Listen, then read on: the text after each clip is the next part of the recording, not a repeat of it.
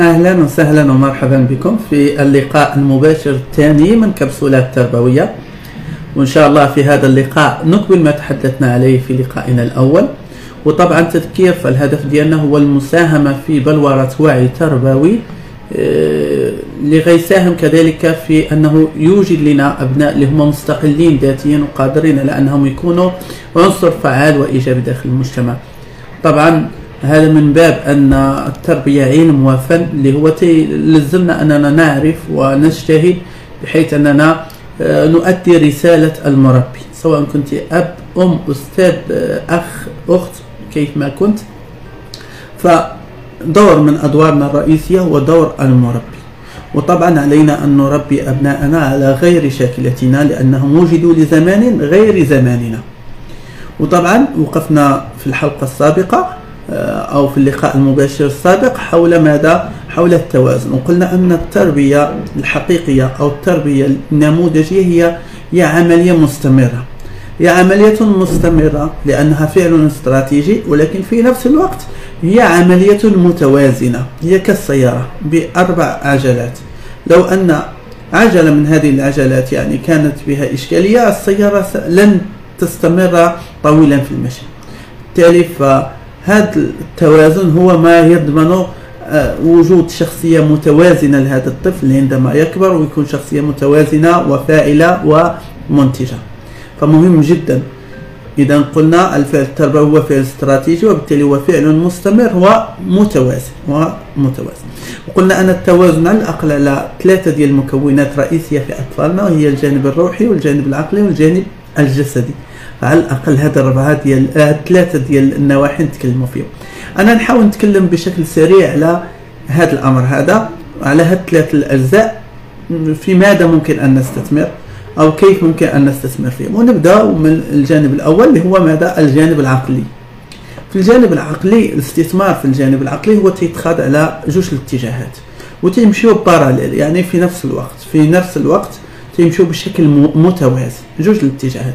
الاتجاه الأول نسميه الاتجاه الرسمي أو المسار الرسمي. المسار الرسمي هو اختيار المؤسسة التعليمية اللي غيقرأ فيها الابن ديالنا. إذا تنتكلموا على الجانب العقلي فأول جانب هو المدرسة اللي غادي آه، يقرأ فيها الابن ديالنا. شكرا. بارك الله فيك استاذي بارك الله فيك. ف لاختيار المؤسسة أو المدرسة أو المؤسسة التعليمية اللي غادي يقرا فيها الابن ديالي فدائما أنت نقول جوج المعايير. جوج المعايير مهمين. معيارين رئيسيين باختيار المؤسسة التعليمية. أو المعيار هو المعيار المعرفة والمعيار الثاني هو معيار الأخلاق. يعني الوليد تاعي أنا من تندير واحد المؤسسة هو مطلوب شيئين. أنه يزداد معرفة يزداد علما والشيء الثاني يزداد خلقا. وبالتالي المؤسسات ممكن يكونوا أربعة ديال الأنواع من خلال هذه المعيارين يعني مؤسسات سلبية 100% لا معرفة ولا أخلاق. يعني ممكن دير الابن ديالك هو بأخلاق جيدة لكن يخرج بدون أخلاق وبدون تعلم أي شيء. ممكن المؤسسات الثانية تلقاها تتركز على الجانب المعرفي لكنها تنسى الجانب القيمي والأخلاقي. يعني آه، تتركز فقط على التعلمات كاين مؤسسات ثالثة اللي هي العكس ديال الثانية اللي هي تركز على الجانب الأخلاقي والديني والقيمي ولكن المعرفة والمعلومة ما تاخذوهاش بشكل صحيح. ثم المدرسة اللي انت تحاول تبحث عليها في محيطك وهي المؤسسة التي تعطي علما وخلقا. يعني الإبن ديالي يزداد علما ويزداد خلقا وهذه هي المؤسسة اللي الإنسان تبحث عليها. طبعا في المجال العام يكون صعبا أن في المدرسة العمومية ممكن يكون صعبا أنك تبحث على هذه المؤسسه لأنك تكون آه، ربما هناك قوانين اللي هي تتحد من قدرتك على الاختيار بالمؤسسات. التعليم الخصوصي تكون عندك حرية اختيار أكبر لكن الأصل هو أن الإنسان يبحث على المؤسسة التي ستزيد ابنه علما وتزيد ابنه ماذا؟ آه، خلقا. لكن هل هذا كافي؟ لا غير كافي. أحد الأساتذة ديالي كان يقول دائما أن من يعتمد فقط على المدرسة في تربية أبنائه وتعلم أبنائه فهو يرتكب جريمة في هؤلاء الأبناء. اليوم هناك مدارس متعددة مدارس حياة وكذلك مدارس تعلم متعددة. يعني نتكلموا على الصفا نتكلموا على القراءة نتكلموا على الأصحاب نتكلموا على آه على الحياة بشكل عام هي مدارس متنوعة.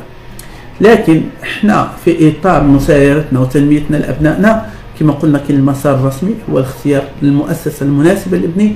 المسار الثاني هو المسار الموازي وتيكون فيه شيئين رئيسيين اللي هو البيئة الداعمة والإيجابية البيئة الأسرية يعني لازم يكون واحد المسار موازي مع المدرسة اللي هي البيئة. وكما يقول الشاعر متى ينهي آه، البنيان يوما تمامه؟ إذا كنت أنت تبني والآخر يهدم. فما يمكنش أنك واحد نهار تكمل واحد البنيان وواحد تيبني والآخر تيهدم. بالتالي مهم جدا أن تكون عندنا بيئة إيجابية وداعمه اسريه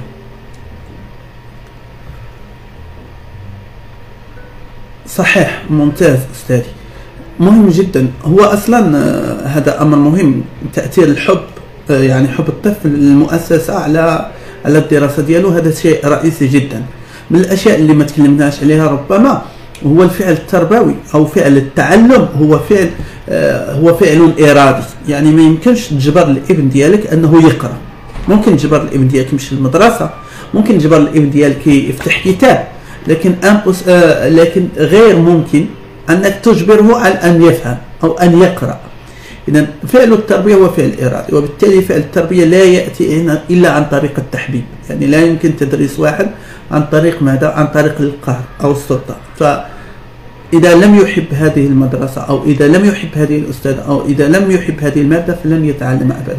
نحن لا نتعلم ما نكره نحن نتعلم ما نحب وما يزرع فينا حب الاكتشاف أو الاستكشاف فهذا أمر مهم جدا.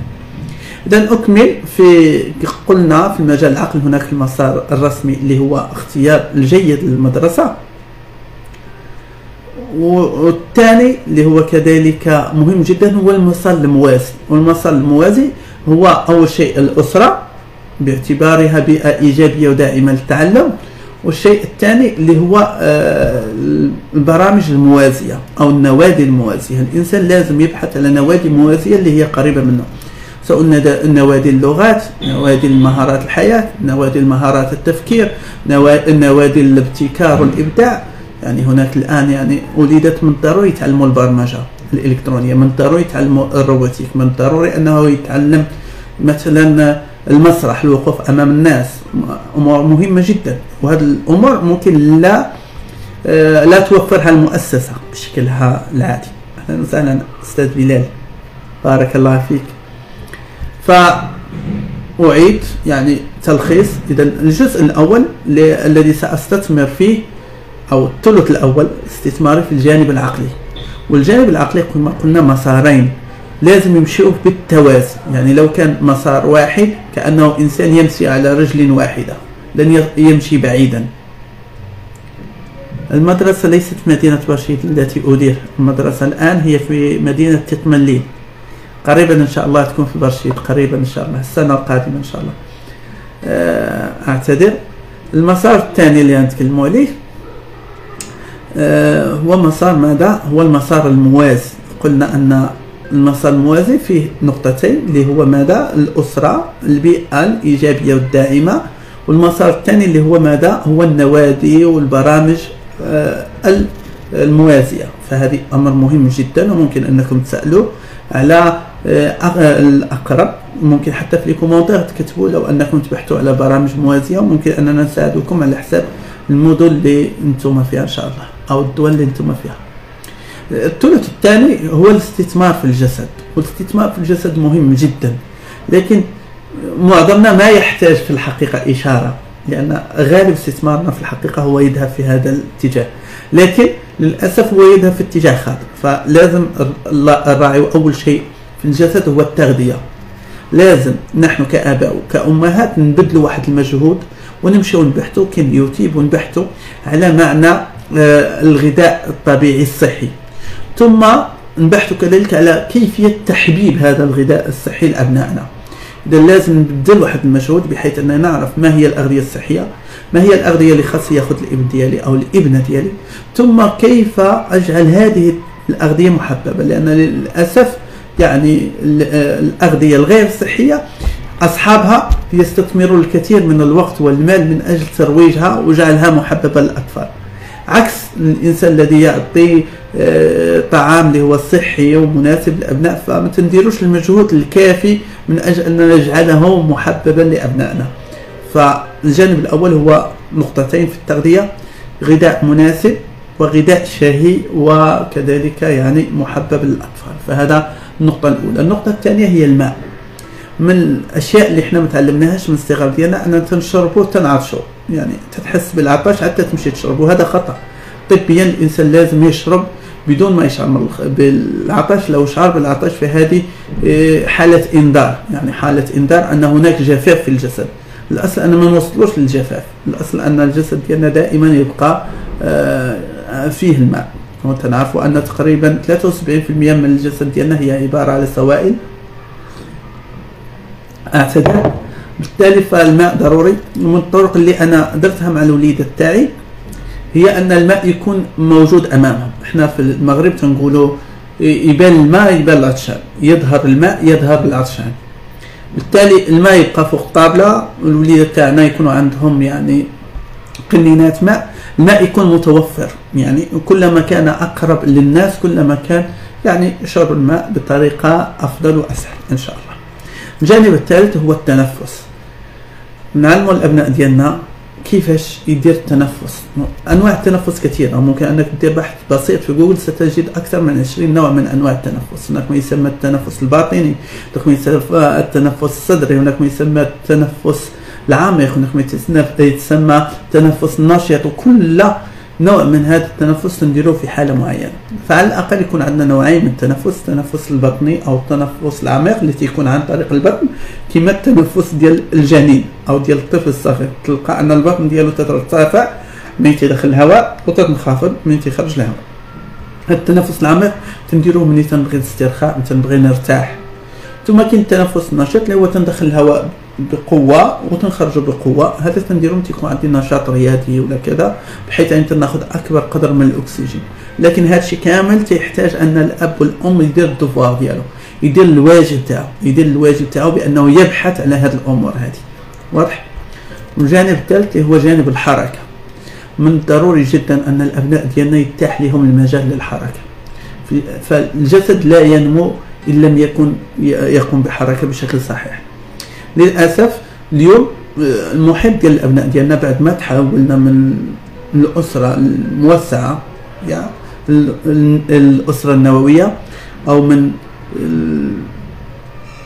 المنطقة الواسعة في امتلاء الوليدات إحنا مثلا ملي كنا صغار ما كناش ندخلوا للدار تنبقاو نجريو النهار كامل. بالتالي كانت عندنا متسع الحركة. اليوم الابن والعائلة ممكن في 60 متر أو 50 متر تعيشوا بالتالي ما كاينش مكان للحركة. بالتالي فلازم نبذل مجهود ونقتطع من الوقت ديالي. أنا والأم ديال الوليدات باش أننا نخرجوهم للطبيعه نديوهم النادي الرياضي بحيث أنهم يديروا مجموعة ديال الأنشطة سواء كانت فردية أو جماعية تكون محببة للأطفال. فالمهم أنها تكون محببة للأطفال. وهذا استثمار وقت وجهد مهم جدا لأبنائنا واللي غادي ينعكس ايجابا.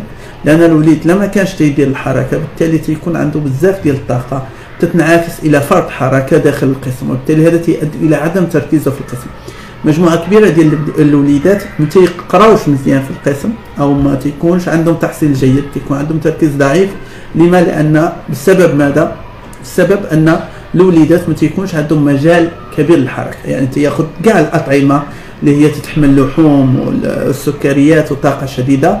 ما عندوش فين يفرغها بالتالي تيفرغها في القسم. نعم صحيح. هذا اللي قلنا لأن آه، الجسد ديالنا الجسد ديالنا هو واحد le système هذا le système فيه ال input وفيه ال output. يعني هذاك الشيء اللي خاصو يدخل تيتاناليزا وفي الأخير تيخرج. يعني الأغذية تتحول إلى طاقة وديك الطاقة تتحول آه، لازم تخرج عن طريق حركة. فلما خرجتش في المكان المناسب تخرج في مكان غير مناسب. وهو القسم وطبعا دائما فرط الحركة يأتي معه ماذا؟ آه، ضعف آه، ضعف التركيز. يعني وليد اللي هو حركي فغالبا تيكون آه، الإشكال تاعو ان لم يكن مرضيا. الإشكال ديالو إما هو سوء التغذية وقله الحركة. سوء التغذية يعني التغذيه تركز على الأكسي على السكريات اللحوم وما كايناش الحركة كذلك. فبالتالي لازم موازنة ما بين هذا الجزئين. الجانب الأخير هو الجانب الروح هو هو الجانب المفقود في الحقيقة الجانب الروحاني اللي هو السبعين في المية اللي ما تنعطيوهاش الحق ديالها. وهذا الروح هو مدير بحال جبل الجليد. في جبل الجليد تلقى 30% هي الظاهره فوق الماء و70% ديال الجبل هي تحت الماء. هاد 70% هي الجانب الروحي اللي هو ما تستثمروش فيه حقيقة تستثمروش فيه كما يجب. والاستثمار في الجانب الروحي هو تدخل في عدة مستويات المستوى الأول هو مستوى القيم. لازم أن الأبناء ديالنا يحتاجون واحد الميزان اللي غي يمر اللي غادي يدوزوا به الحياة تاعهم كاملين. والقرارات تاعهم كاملين تيمشيو من خلال ميزان القيم. باش يعرف ما عليه أن يفعل ما عليه أن لا يفعل الأشياء اللي هي ممكن أن يقدم عليها والأشياء التي لازم أن لا يقدم عليها هذه كلها تأتي من واحد الميزان اللي هو ميزان القيم. ما الأشياء اللي هي لي فالور هذه القيم مهمين جدا. طبعا هما تيتخذوا في الأول بالتقليد. وتقليد الأبوين كذلك و... ثم بعد ذلك الفهم. تأتي اولا بالتقليد ثم بالفهم. فلازم آه، ننتبه إلى القيم التي نورثها لأبنائنا. الشيء الثاني هو الجانب الأخلاقي. الأخلاق أو السلوكيات اللي عند الأبناء ديالنا. طبعا الأبناء هم مفطورون على ماذا؟ على تقليد آبائهم. الأبناء هم مفطورون على تقليد آبائهم. وبالتالي فالأخلاق لازم الأشياء اللي نبغيها تكون في الأبناء ديالي لازم أنا أتمثلها أمامهم. يعني إذا أردت ابنا صادقا فلازم أصدق معه وأصدق أمامه. إذا أردت يعني ابنا خلوقا فلازم أتخلق بذلك الخلق الذي أريده له فالأخلاق هي تؤخذ عن طريق ماذا؟ التقليد وليس عن طريق الكلام. وتيقولوا الأفعال هي أقوى صوتا من الأقوال. الشيء الاخير هو جانب العبادات وطبعا جانب العبادات لازم نراعوا فيها عدة أشياء. أول حاجة هو السن نراعيو فيها القدرات ديال السن نراعيو فيها التدرج والتحبيب. ثلاثة الحاجات. نراعيو فيها السن جانب العبادات نراعيو فيها التحبيب نراعيو فيها كذلك ماذا التدرج. فمهم جدا أن نراعيو هاد ثلاث ثلاث آه، أشياء. رئيسيه طبعا أثناء هاد إن شاء الله هاد هاد السلسلة إذا استمرت إن شاء الله بدعمكم. فان شاء الله ندخلوا في كل جانب من هذه الجوانب ونركزوا فيها ونعطوا فيها جميع التفاصيل اللي آه عن طريق تطبيقات إن شاء الله. اذا نختم ونقولوا أن الإنسان خاصه يشوف آه راسه في ثلاث مستويات. يشوف راسه في الجانب العقلي يشوف راسه في الجانب الجسدي ويشوف راسه في الجانب الروحي. وهذا الشيء اللي تكلمنا عليه يعطي راسه تقييم يقول أن أين أنا؟ من عشرة. يعني في الجانب العقلي في المسار الرسمي نقول أنا اخترت مدرسة ممتازة إذا 8 على 10 مازال غير رسمي لا أنا ما تنديرش أنشطة الابن ديالي فقط أكتفي في المدرسة فنقول أنا تقييمي هو كذا ستة من عشرة مثلا. ثم أقول إلى أين أريد أن أصل في الثلاث أشهر القادمة وأعطي نسبة. وأعطي نسبة وهكذا في الجانب الجسدي وفي الجانب الروحي. أريد منكم أنكم ديروا تقييم تأخذ ورقة وقلم ودير تقييم في الجانب الروحي في الجانب الجسدي وفي الجانب العقلي. أين أنا حاليا؟ وماذا أريد؟ إلى أين أريد أن أصل في ثلاث أشهر القادمة؟ ولو استطعتم أنكم يعني تشاركونا هذه الورقة في في التعليقات أكون شاكرا. بارك الله فيكم يسر الله أمركم وأعتذر على الإطالة. أنا أحاول أنها تكون كبسولات يعني قصيرة بحيث أن الجميع يستفيد منها. بارك الله فيكم يسر الله أمركم والسلام عليكم ورحمة الله تعالى وبركاته.